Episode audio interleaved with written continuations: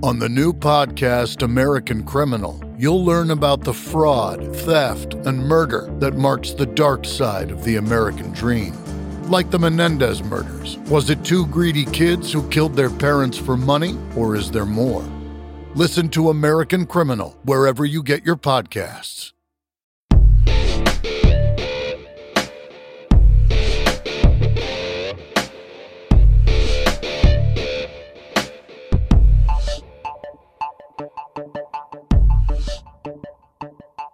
It's time for another episode of the Imbalanced History of Rock and Roll. I'm Ray Koob, I'm Markus Goldman. and this time out, buddy, it's an episode we've talked about for a long time. Rush, one for all, on the podcast, all about one of our favorite bands. Yeah, Rush, an incredible band who had a monstrous impact on rock and roll. Even in their early days, their live performances were talked about and were known about in the industry. So I'm excited to get in and talk about this band. I don't know very much about Rush at all. I'm not a diehard, know every little detail about this band kind of person. I love their music. I love throwing on their albums and getting lost in them. I love playing their music on the radio because it adds so much flavor to the rock and roll mix that we already play. So that's where I am on the Rush spectrum. But it's always fun to talk about their music no matter what level of a fan you are. Fan disclaimer this isn't going to be the complete history of Rush in one long three hour session. We're going to tell the story our way, the way we do here on the Imbalance History. And if this is your first time listening because you are Rush centric, welcome to the podcast brought to you by Crooked Eye Brewery in the heart of Hatboro, Pennsylvania, pouring the cure for what ails you since 2014, coming up on their 10th anniversary, buddy. That's awesome. Congratulations to Crooked Eye. So let's talk about Rush. I first became aware of them with the song Fly By Night. Neil was already in the band. And then I found out about the debut album, and later I found out about the story of John Rutsey and how he left. And we, we're, we're going to talk about all that stuff too. But my first impression was that song, and that was before I went up to Kutztown State, where I got totally inundated with their music. And more about my friend George Sigley later.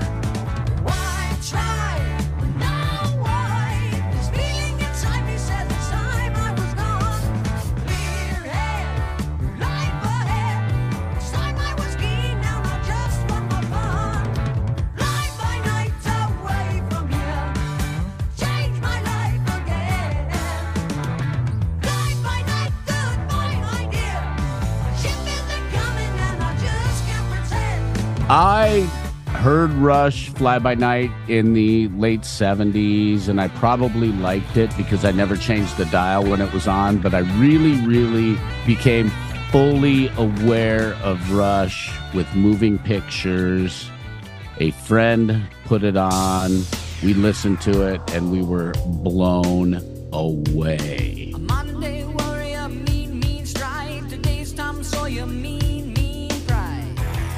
What came out of that record the minute side one, song one started just rocked us. We were like, what is this? This is so great. Though his mind is not for rent, don't put him down as arrogant.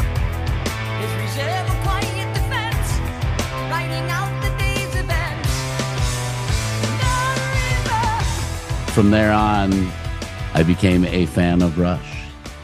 Now, as somebody who came in on what the fifth, sixth album, like so many fans who picked up on them from Permanent Waves and Moving Pictures, do you feel like there was a challenge to you to try to absorb those early albums, or was it challenging for you to get your ears around and hear them all and find out more about this band, or were you just content as a kid who was coming of age right there?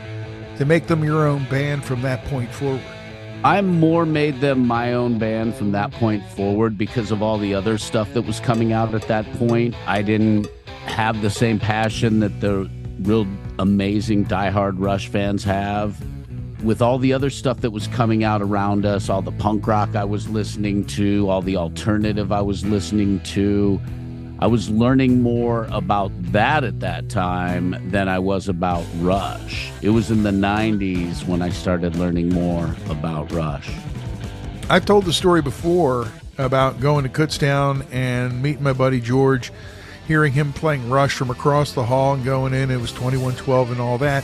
And even at that point, that was their fourth album. And that's when I really first thought, wow, I got to hear more of these guys. And so I became locked in when A Farewell to Kings came out. And believe it or not, uh, by late 77, I was already not at Kutztown and on my way into life. But that album brought us closer to the heart, which really put them on a bigger stage, so to speak. More rock stations playing them. And they also had that Fly By Night song. So now people were hearing a couple songs becoming familiar with the band, the terminology of Rush.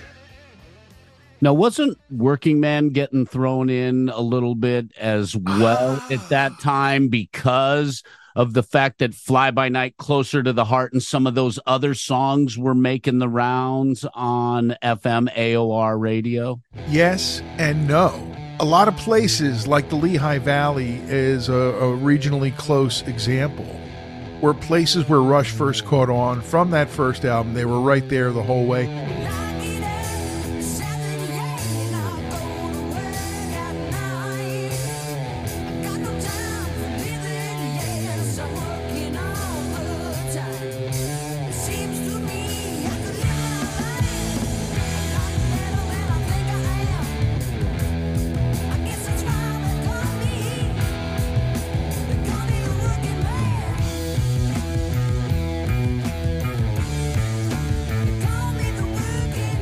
But it wasn't everywhere. And it took a long time before places that weren't in there when it was a current put it into their playlist when playlists became more of a thing. But no, I would say that uh, over time it became a classic, kind of like a, a lost classic. And over time, the way it tests in research with the fans, you can guess what those numbers are like, right? I think it's just become one of those things where you got to play it if you're going to play Rush. Yep, and it's one of their songs that sounds most like the British invasion and those early influences before they forged their own path. Well, they were always closely associated with Budgie because of some sonic stuff, including the vocals, right? Mm-hmm. It took time for them to differentiate themselves from that niche and from the original uh, burst that they enjoyed in uh, smaller towns here and there and some major markets too. And of course, Canada, Rush, Toronto, hello. so things are already happening in big ways there, but you got to go out. All the world's a stage, not just Toronto, eh? hey. Now, at this point for me, I'm in, right? They put out this album the next year, Hemispheres. And I'm thinking, wow, naked guy dancing on a brain and another guy in a bowler and a suit. Oh, okay, what's going on here? And I've listened to that album through the years many times. And I always end up with the same question Hey, what's going on here? It's just so cool and so different. I mean, for people who can't really grasp the first side, they may never gotten to the second side. And the trees, one of the most beautiful songs they ever wrote. There is unrest in the forest, there is trouble with the trees. For the maples want more sunlight, and the oaks ignore their pleas. Not to mention any portion of La Villa Strangiato. Come on. This is classic. This is what they sound like. This is the rush you love. With an extended birth, can we call it that? I mean, they it took them a few years of just pushing and just getting it to where all of the pretense was dropped, even though there was a lot of really out there stuff lyrically. Look, we talked in our tribute to Neil Peart about his books and his approach to always writing, whether it was in, in print form or, or song form. And I think that that's what they got that they didn't see at first, especially Alex. He was a little reluctant to uh, accept Neil into the band when they had that very haphazard audition we were talking about before we started the podcast, right? We talked about that in the Neil Peart episode too. Two thirds of the band didn't think he did so well and maybe shouldn't be in the band, but Geddy knew. Geddy knew, man. And so by this album, it's really clear that this guy can write some out there shit, man. And I think the other two are working really hard to keep up. They really are. Not that they're incapable, but he's keeping them on their toes, you know? Definitely. And in a documentary, Neil said that the most difficult job in the band is the drummer. The worst job is being the singer, the most difficult is being the drummer. It's been chronicled what Neil did driving himself, taking motorcycles sometimes. And the famous story of him riding through a rainstorm, soaked to the skin, is right to the feet, everything on a long motorcycle ride with him and one of his buds, right? He always had somebody riding with him. Yeah. And they get there, and it's like two hours to showtime. And he still went on, and he still gave a goddamn Neil Peart performance. You know he did. And that's the kind of man he was when it came to giving the people the art he had in him. He was committed to writing all those books. And all that stuff is pouring out of him for like the first few albums after he gets in the band. But then, right before you figure out that this is one of the greatest bands in the world, they get it together to kick off the 80s, which would be their decade, with permanent waves. And you want to talk about songs that sound like that old school sound? Well, Free Will is a perfect one.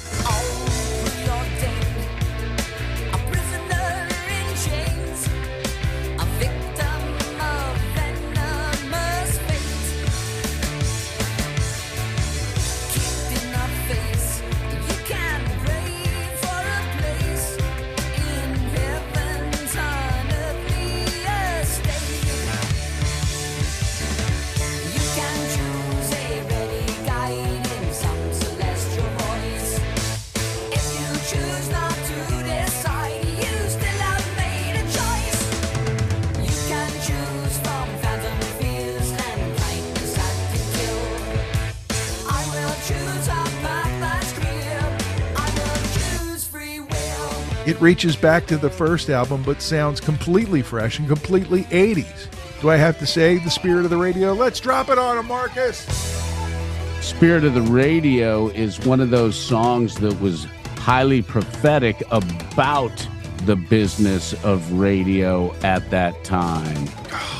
They nailed it with the lyrics in Spirit of Radio. Also, Jacob's Ladder is another one of those songs that really just crushes on this record, too. When you're trying to find your personal space with this band, there's always a place you can go to, or 10, that's going to take you there. And that's one of the things I think that people love so much.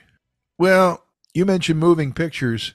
The faithful were already clued in, but there are a lot of people like you, Markus, who were just about to discover them, maybe a little bit from the songs that were on the radio before. But this album, as you pointed out passionately, is one that turns so many people on to what they were and what they would be moving forward. Yeah, the importance of this album for so many people is monumental. I mean, seriously, side one opens up with Tom Sawyer just smashes you right away. Red Barchetta into YYZ and Limelight. Side Hello. one just crushed. You know, I really like the camera eye on this album. It really is the continuation of that flow of long form, sectioned progressive sounds that Neil begins writing in that kind of a mode right from the beginning, but you know, it continues on every album. There's stuff like that. And the camera eye is one of my favorites from this era. And it's funny because the facade of the Ontario legislature in Queen's Park, Toronto is now famous because of that cover. The ironic and cheeky moving pictures because they're carrying pictures through the frame. Yep, it was the 80s, guys. now, let me ask you another question about you being a fan of Rush. By 1982, you, you've absorbed a couple albums there that you said you liked.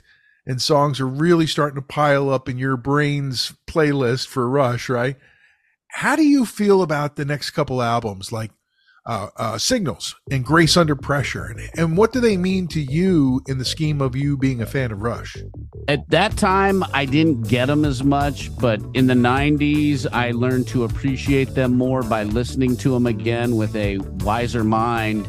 The things that I liked about them is the fact that they took technology and some of the new equipment and they were putting out these great sounds with the synthesizers and the pedals, and they really stayed on top of technology. I had to be in the right frame of mind to listen to some of this stuff at that age. Okay. And from the late 90s on, it was a lot easier to be able to sit back and really listen, absorb, and understand this. And then now, as we have uh, matured and, and become somewhat more wise, but not necessarily grown up, I can listen to the music and get it a lot. It's I see what they were doing a lot clearer at that time. It's brilliant what they did and how they changed from album to album, but you always had that Rush feel and that Rush vibe, and you always knew it was Rush. At some point in the ride, you recognized, okay, it's the three of them. I think Ray was their manager, Ray Danniels for most of the ride. Mhm. And and then the Ray Danniels team and whatever it takes to get them on the road. This is it. What are they going to give us next? And you were always ready. Every album though not only ended up having one or two or more of these amazing radio songs that everybody could sing along to, like Subdivisions, of course, and New World Man, but it also had fan faves and other things like Analog Kid or Digital Man, way ahead of their time, right? Nobody understood what an analog kid was. It wasn't even the digital age yet. Rush was already there, man. They saw where we were headed. I think that's part of it too, because if you're paying attention to that stuff, technology and all, you know, you try to project a little bit. A lot of artists do that. Now, I love Grace Under Pressure because of a couple songs, but also because of the whole body of work together. And I realized it more when I listened to it on CD than than the vinyl. You know what I'm saying? But distant early warning, that mm-hmm. sound at the beginning. First time I heard that, I went, "What is he doing?" And I realized just Alex was such a fucking sonic genius. And Red Sector A, one of those deep tracks that fans love. Everybody has their favorites. Of course, that's the one of the things too. If we did a five favorites shotgun style at the end of this thing, we would have different ones every time because, you know, it depends upon what you're listening to a lot of times, which are really your favorites. You mm-hmm. know, if you've been listening to a certain album a lot, you're going to love Red Sector A more than something that was a bigger song from another album. But this album is another one where they just, you know, keep going, delivering great music, stuff radio likes, the fans love them, the shows are amazing.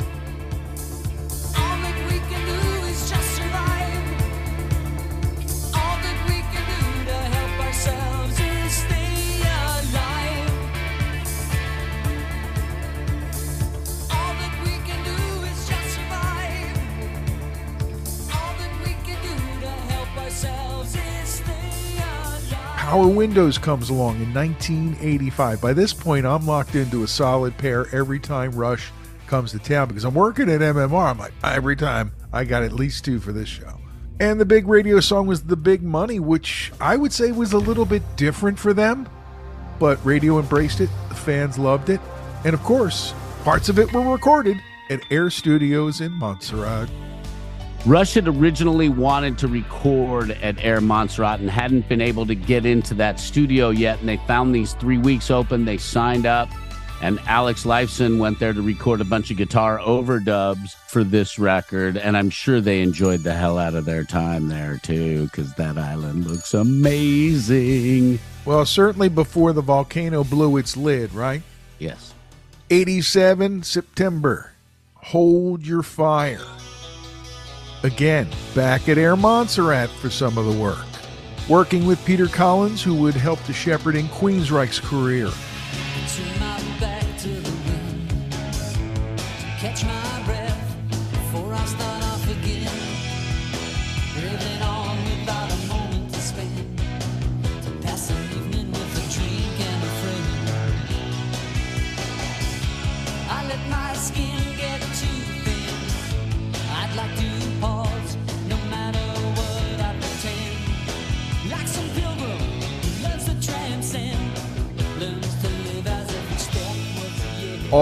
Coming together there in the middle of the 80s.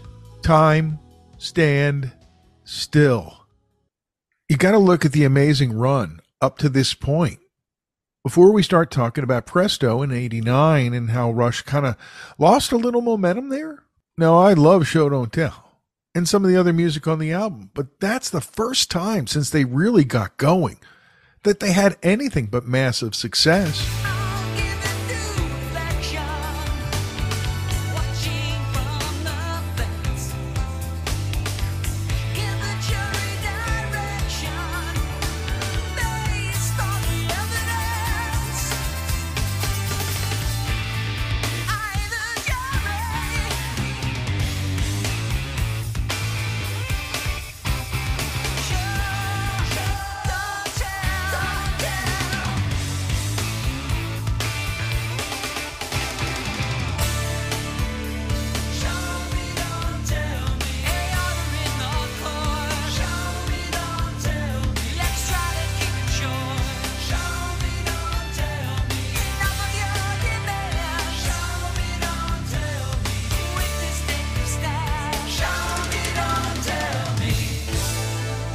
The next year, they put out the Chronicles double CD because CDs were the thing by then.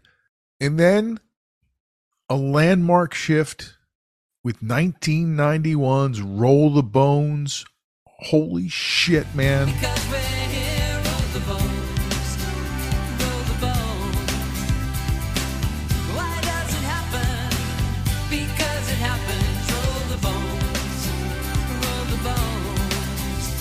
Yeah, the music was a little different, but I loved it. The other thing was, it was the first time they did a big tour with the giant video screens with animation. And all I could tell you was, if you were feeling it the way I was that night, you know what a special experience it was to see the guys taking the show to a whole other level.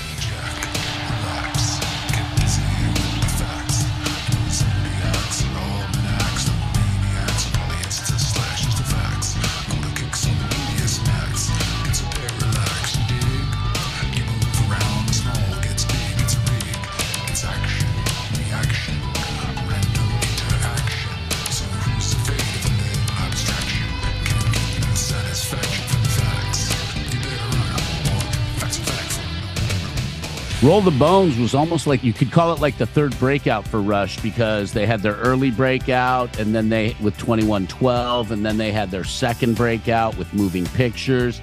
Their fan base stayed true and loyal all the way through. And then in 91 they just smashed everybody with Roll the Bones and it's almost like that third awakening or that third phase of Rush.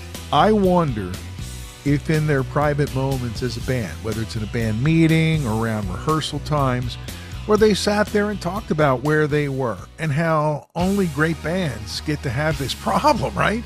I mean, if you're a great band and you have an initial run, you fade and you go away and then you become an oldies act. That's different than being in a band that's still going all these years later with a high level of success along the way.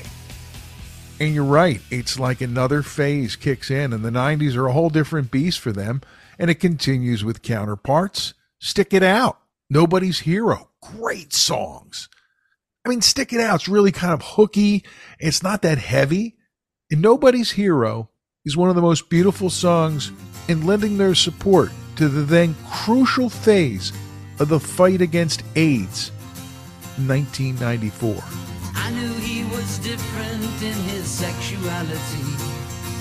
I went to his parties as a straight minority. It never seemed a threat to my masculinity. He only introduced me to a wider reality. As the years went by, we drifted apart. When I heard that he was gone, I felt the shadow cross my heart. But he's nobody's hero. Save the drowning child, cures a wasting disease. Another cool one on that album, Animate, is one that I really liked on that album as well, the opening track. You know, when you get to this point, you're spinning in your own universe. And really the question is, what do you want to do? A lot of bands are content to just sit there and replicate. That wasn't going to happen in Rush, both because of the creative impetus of Neil Peart, but also because that's not what the other guys were into.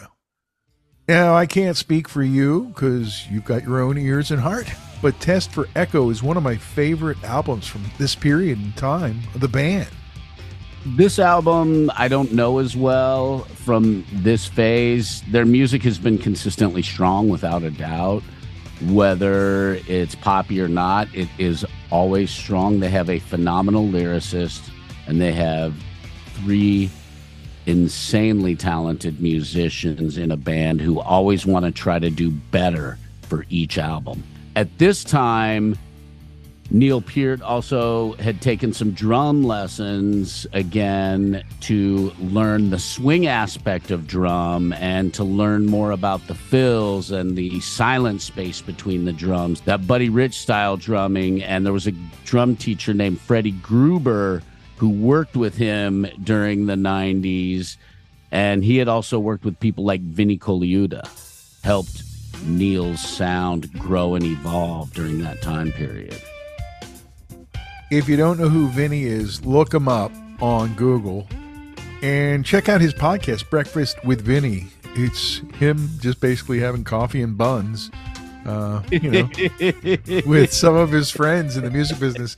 He's a funny fucking guy, I'll say that, and a great drummer. At this point, they are insulated. They've got their own little universe they're spinning in. All kinds of things start to happen. And we can talk about some of that as we move into the vapor trails and beyond towards the 40th and the retirement. Next on the imbalanced history of rock and roll. You know, Markus's summer fun winds down. You know what never stops? What? The fun and games and the great brews at Crooked Eye Brewery in the heart of Hatboro. Always something good on the board and always something fun happening on stage, too. Yeah, Crooked Eye is very active on social media. So if you're looking for a cool place that has good beers to hang out at, check out their Facebook page. Crooked Eye Brewery has a lot of activities going on, good beers, live music. It's all there.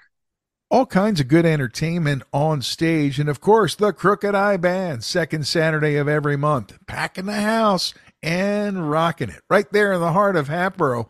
Always a good friend to be made at Crooked Eye Brewery. In that heightened presence on Facebook, you will find a lot of posts about what's just going up on the board and a lot of fresh board posts lately with all kinds of different stuff. Jeff's always trying something different back in the brew room. Go in and find out what we're talking about. It's Crooked Eye Brewery at York and Montgomery in the heart of Hatboro in Pennsylvania. Tell a friend, stop on by and make a friend. Swing by and make it a crooked eye. Hey, Pantheon listeners, Christian Swain here. You caught me just finishing up some editing on Getting Real with John and Beth. I want to share my first experience with Factor Meals for you. I think you'll find this interesting because I bet the same thing happens to you. I had just received my first shipment from Factor Meals the other day, and I was excited to try one of the prepared restaurant quality meals for myself. Anyway, I was working away and noticed it was very late and it was my night to make dinner. I jumped up and headed to the kitchen, went to grab the ingredients for the dish I was going to make, and realized I was missing a prime ingredient. Well, I could make a run to the store, or I could make one of my new factor meals. Actually, the choice was easy. I grabbed a cavatappi, an Italian style pork ragu with garlic broccoli, heated the oven per instructions, and minutes later was enjoying a very delicious, nutritious, and dietitian approved meal. It really was everything Factor Meals said it would be. No prep, no mess meals. Factor Meals are 100% ready to heat and eat. Take it from me and head to factormeals.com slash pantheon50 and use the code pantheon50 to get 50% off. That's factormeals.com slash pantheon50 and use the code pantheon50 to get 50% off.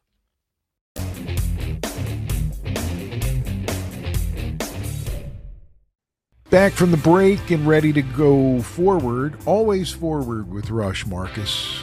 They're like the uh, Three Musketeers all for one, one for all, right? Always that way.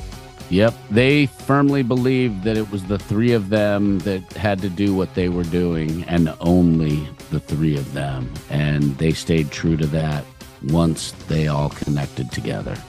And so they decided that it was time, after all the compilations and live albums, time to do a new album. And they set out to make what became Vapor Trails. And it's an interesting dynamic at this point. They all have become interested in various other things and are doing a lot of them. Uh, things that became a bass book or, you know, uh, another set of books from Neil. Well, here's the thing. He had written, check this out. This is how prolific he was. Neil had written six sets of lyrics for what would become Vapor Trails and wasn't getting back any kind of feedback from the guys, whether they like this set or that or a combination. No, nothing from the guys. So he, he said, All right, well, I guess I'm just going to put my energy into my book, which became Ghost Rider Travels on the Healing Road. And I don't know, man, it, it just kind of like stalled there. But then they broke through, as they always have, and went back to the original trio, no keyboards. Uh, the first album without keyboards on it, a long, long time. And it worked for the fans. It, it helped to keep the momentum going you know, radio being radio, they played one or two songs a little bit, but they weren't as much into Rush at this point as they'd been earlier when the band was a staple artist for them. The fans, though, you can't tell the fans what's good or what they love. You just can't. At some point, do you think they were feeling like the fans are with us? We're playing live. We can do this forever or at least for as long as we want to do it. They absolutely felt that way. The energy from the crowd made a huge difference in their live shows. We've seen Rush multiple times. My first time seeing them was in some time, sometime around 2004, 2005, and I was blown away by how incredibly great their live show was. I got to see them two times after that, so I saw them three times one of the best in the business ever as far as live bands goes.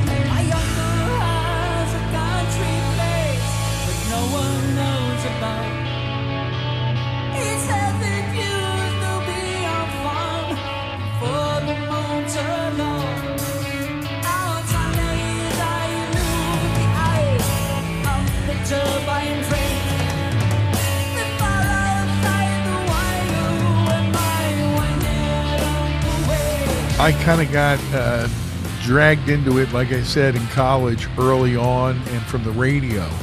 But once I started going, I didn't stop. I think I ended up seeing them seven or eight times, maybe on the 40th tour was the eighth time. Having seen them several times through the years at different phases, I just could go any time they would play. I really could, and would go almost every time I had the chance, unless something else, you know, got in the way of it. I don't know about you, but I was pretty excited to hear that they were doing an EP about their influences. Uh, ended up uh, coming out in 2004. Feedback and a really killer take on Eddie Cochran's "Summertime Blues." And some of the other songs too are pretty good and definitely worth checking out if you're looking for something fresh to listen to from Rush and you haven't heard it. It's Feedback.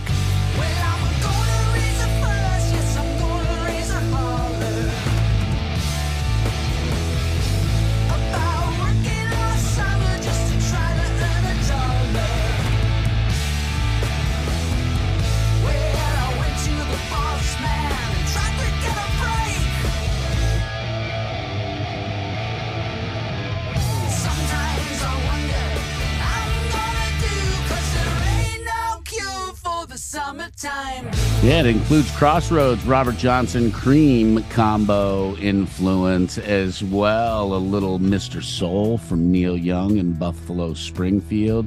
They were a big influence on Rush, that band was. We're into that phase of life pretty much where special projects and best ofs are going to be the majority of the releases. But Rush still has some snakes and arrows, and that's the release May 1st, 2007.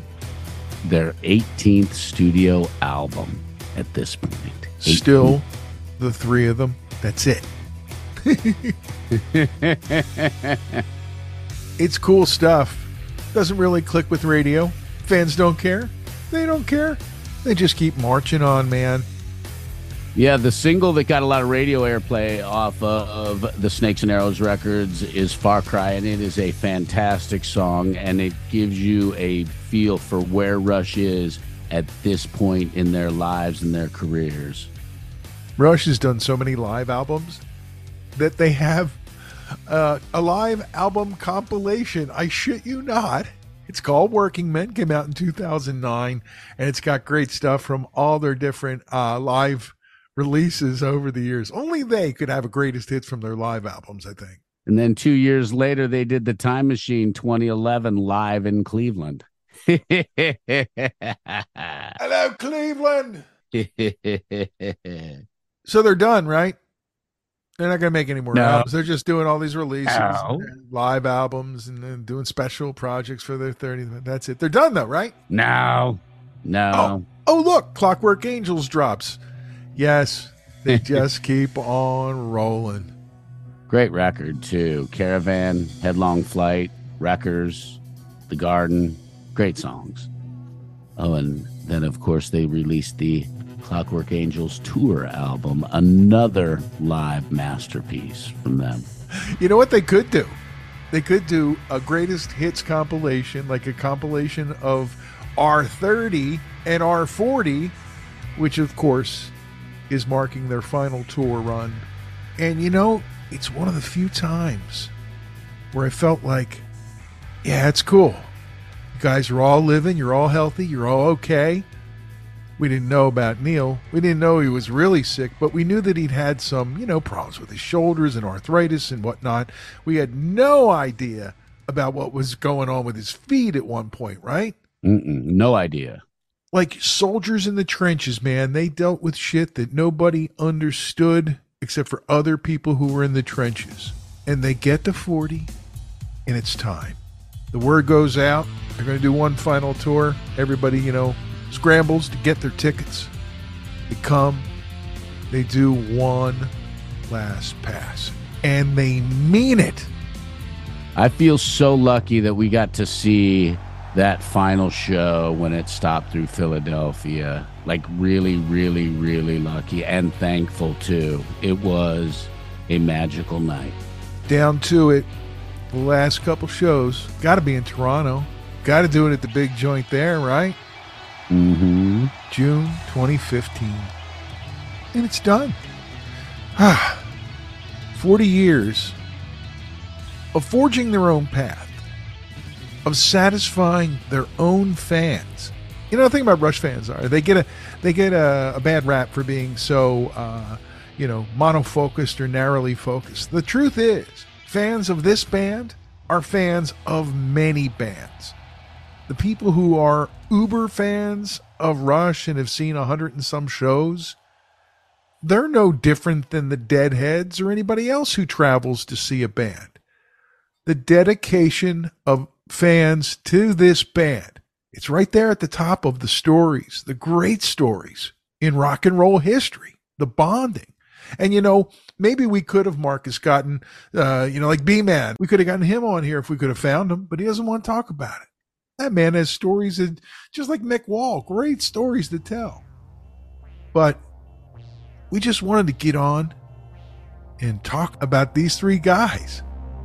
And I know a lot of it probably sounds like the Rock and Roll Hall of Fame induction speech, right? Or Alex, you know, blah blah, blah blah blah Rush, blah blah blah Geddy, blah blah blah Neil, blah blah blah Alex, blah blah. That's one of my favorite fucking TV speeches of all time in an award show of any kind. Yeah. It was great. Their sense of humor is remarkable and they're very, they were very honest, they were very real about who they were. They were there was no bullshit, there was no fronts, no none of that and that created a very special connection too, I think with the fan base because they didn't put up any bullshit in front of them. They just were who they were and their base of fans and the Rush fans, I think, really appreciate that kind of transparent honesty. So much so that when the guys from South Park decided that they would like to turn them into South Park characters, they were like, "Yeah, that sounds great." they were excited about it. In fact, when they had, remember they had the big uh, event out in Colorado, the anniversary for uh, South Park. It was a live show and all. They showed up. The, the two Yep. of them, they showed up for, for Matt Trey. It was unbelievable. The, the guys were Yeah. beyond themselves, blown away that they would come and be a part of that. But that's the kind of self-deprecating motherfuckers they are. You gotta love it. And not only that, they were in the Great White North Ah, with Geddy Lee doing uh, that song. take And- off, Take off, hosers. Eh, eh. take off, eh? Okay, now be real nice to him, eh? Okay. Okay. This is uh, the hit single section of our album. Good day. Good day. Uh, Geddy Lee is here from Rush. Uh, hi, Geddy. I'm Bob McKenzie. This is my brother Doug. How's it going, Geddy? Oh, it's going pretty good. Good day, eh? Good, day. Good day. Uh, thanks for coming down to do our hit. Well, it's my pleasure, eh? Did did our lawyer call you? Yeah, I'm, uh, you know, 10 bucks is 10 bucks. Uh, we were. Uh, I hope you don't mind, but there's a photographer that's going to be taking pictures of us together to prove that you were here doing uh, the In case people come- don't believe us. Yeah. How come he's not wearing a toque? Oh, he's not from the Great White North. eh? Okay, so if you'd like to uh, put on uh, a toque and some headphones, we can uh, do the hit single now. Sure. Okay. I, that'd be great. do you, you have the lyric sheet? Oh, yeah. I- Okay. I, memorized them. Oh, great, beauty. How Okay. did how did you do that so fast? I'm a professional, eh? Oh, we'll just sit over here like while you're singing, eh? Okay. Okay. All right. Thanks, guys. Okay. Good luck, eh? Okay. luck. Okay. This is where the DJ talks. Don't say anything. Okay.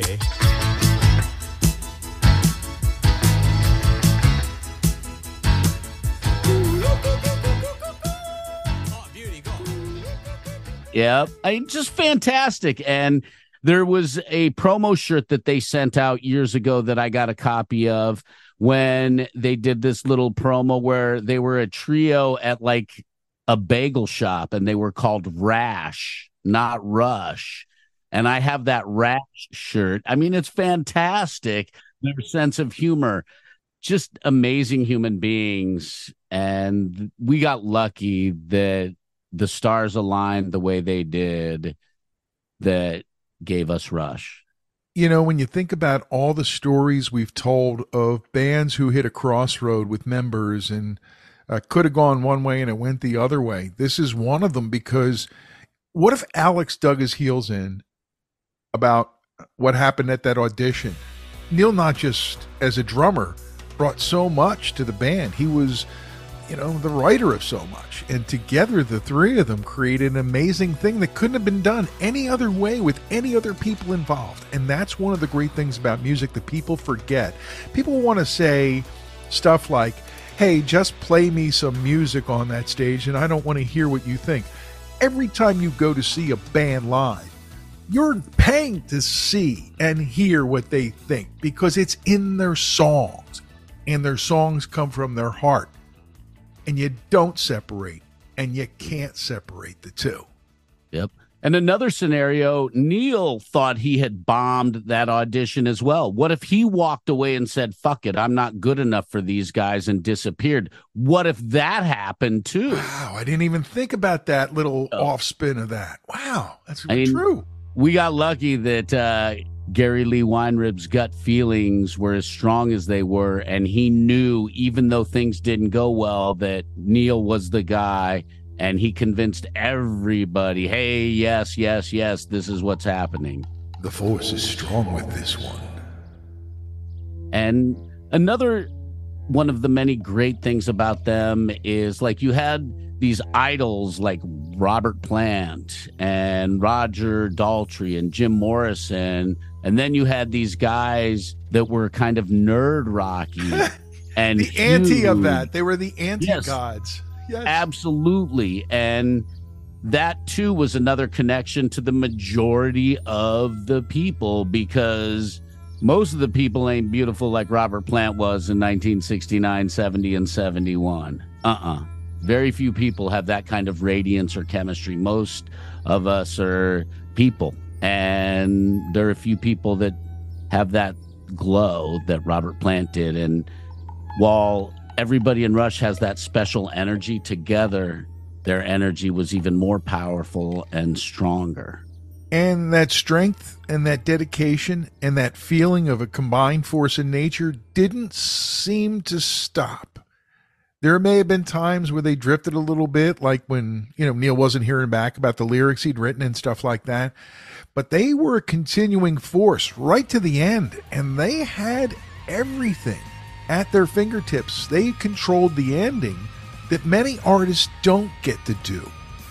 We talked about Bowie trying to orchestrate the whole thing when he left the planet, right? Mm-hmm. You know, this is in that category of artists able to do it the way they want to do it, to wrap something up rather than just drag it on for all eternity and maybe diminish the legacy. Do you think they would have stopped playing had Neil Peart not had cancer that we didn't know about? I'm not sure that the cancer was evident when they quit at the R40 tour. From what Mike Portnoy said, that he'd heard about Neil being sick a couple years before he passed.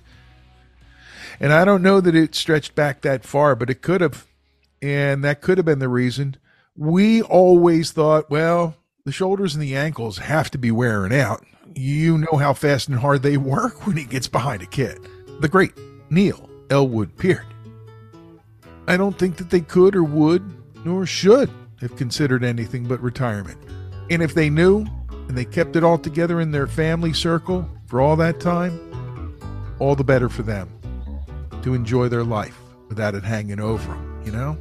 They're very lucky they got to end everything on their terms. And we got lucky that we got 40 years of Rush. The 19 albums that they put out influenced millions and millions and millions of people over 40 years. It inspired thousands and millions of people playing music as well.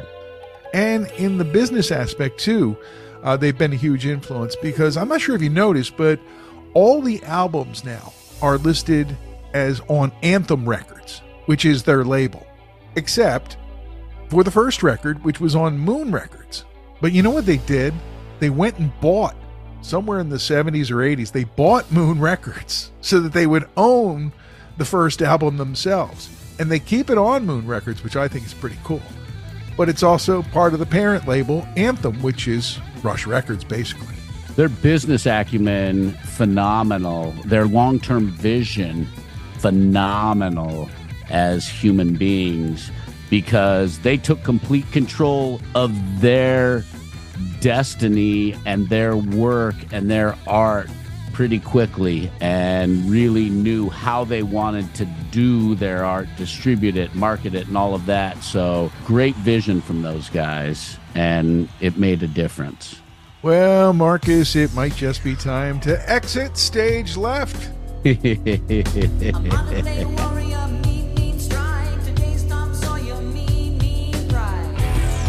Hey, listen, uh, we know, as we said at the beginning, we probably missed some key points in Rush history. That wasn't the purpose of this episode. It was to get on and talk about how much we love the band and how much they mean to all of us who are Rush fans. Now, we're not, like we said, the 100 plus club on Rush shows, okay? That's okay. We might not have told all the stories. We would love to hear your stories, personal or otherwise, in regards to Rush.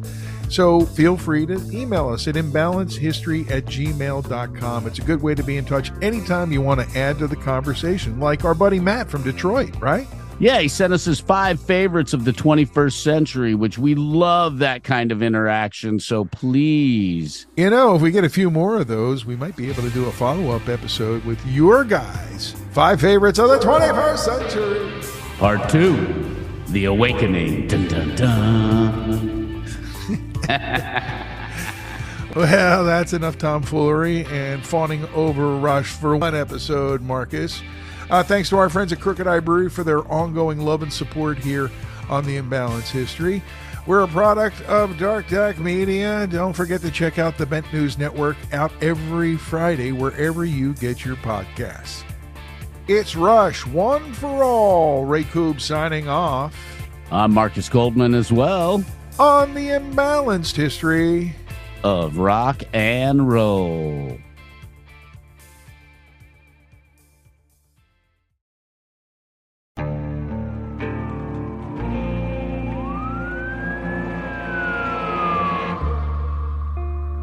What would you do to achieve the American dream?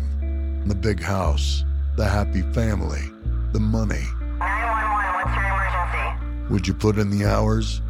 Would you take a big swing? What's the problem? What's the problem? Would you lie? Would you cheat? Would they shot? Were they shot? Would you kill? Yes. My mom is dead. My mom is right there. From Airship, the studio behind American Scandal, comes a new true crime history podcast. I'm Jeremy Schwartz, and I'll be taking you inside the minds of some of our most notorious felons and outlaws, exploring the dark side of the American dream. In my new show, American Criminal, you'll meet the picture perfect brothers who killed their parents, the thief who stole babies, the crypto king who siphoned off billions, and plenty more. From assassins and gangsters to killers and con artists. Whatever the case, whoever the criminal, you don't know the full story. Until now. Don't miss the debut season of American Criminal, The Menendez Brothers, beginning February 29th. Listen wherever you get your podcasts, or to get early ad free access to the entire season first, plus hundreds of other ad free history podcast episodes, subscribe at IntoHistory.com.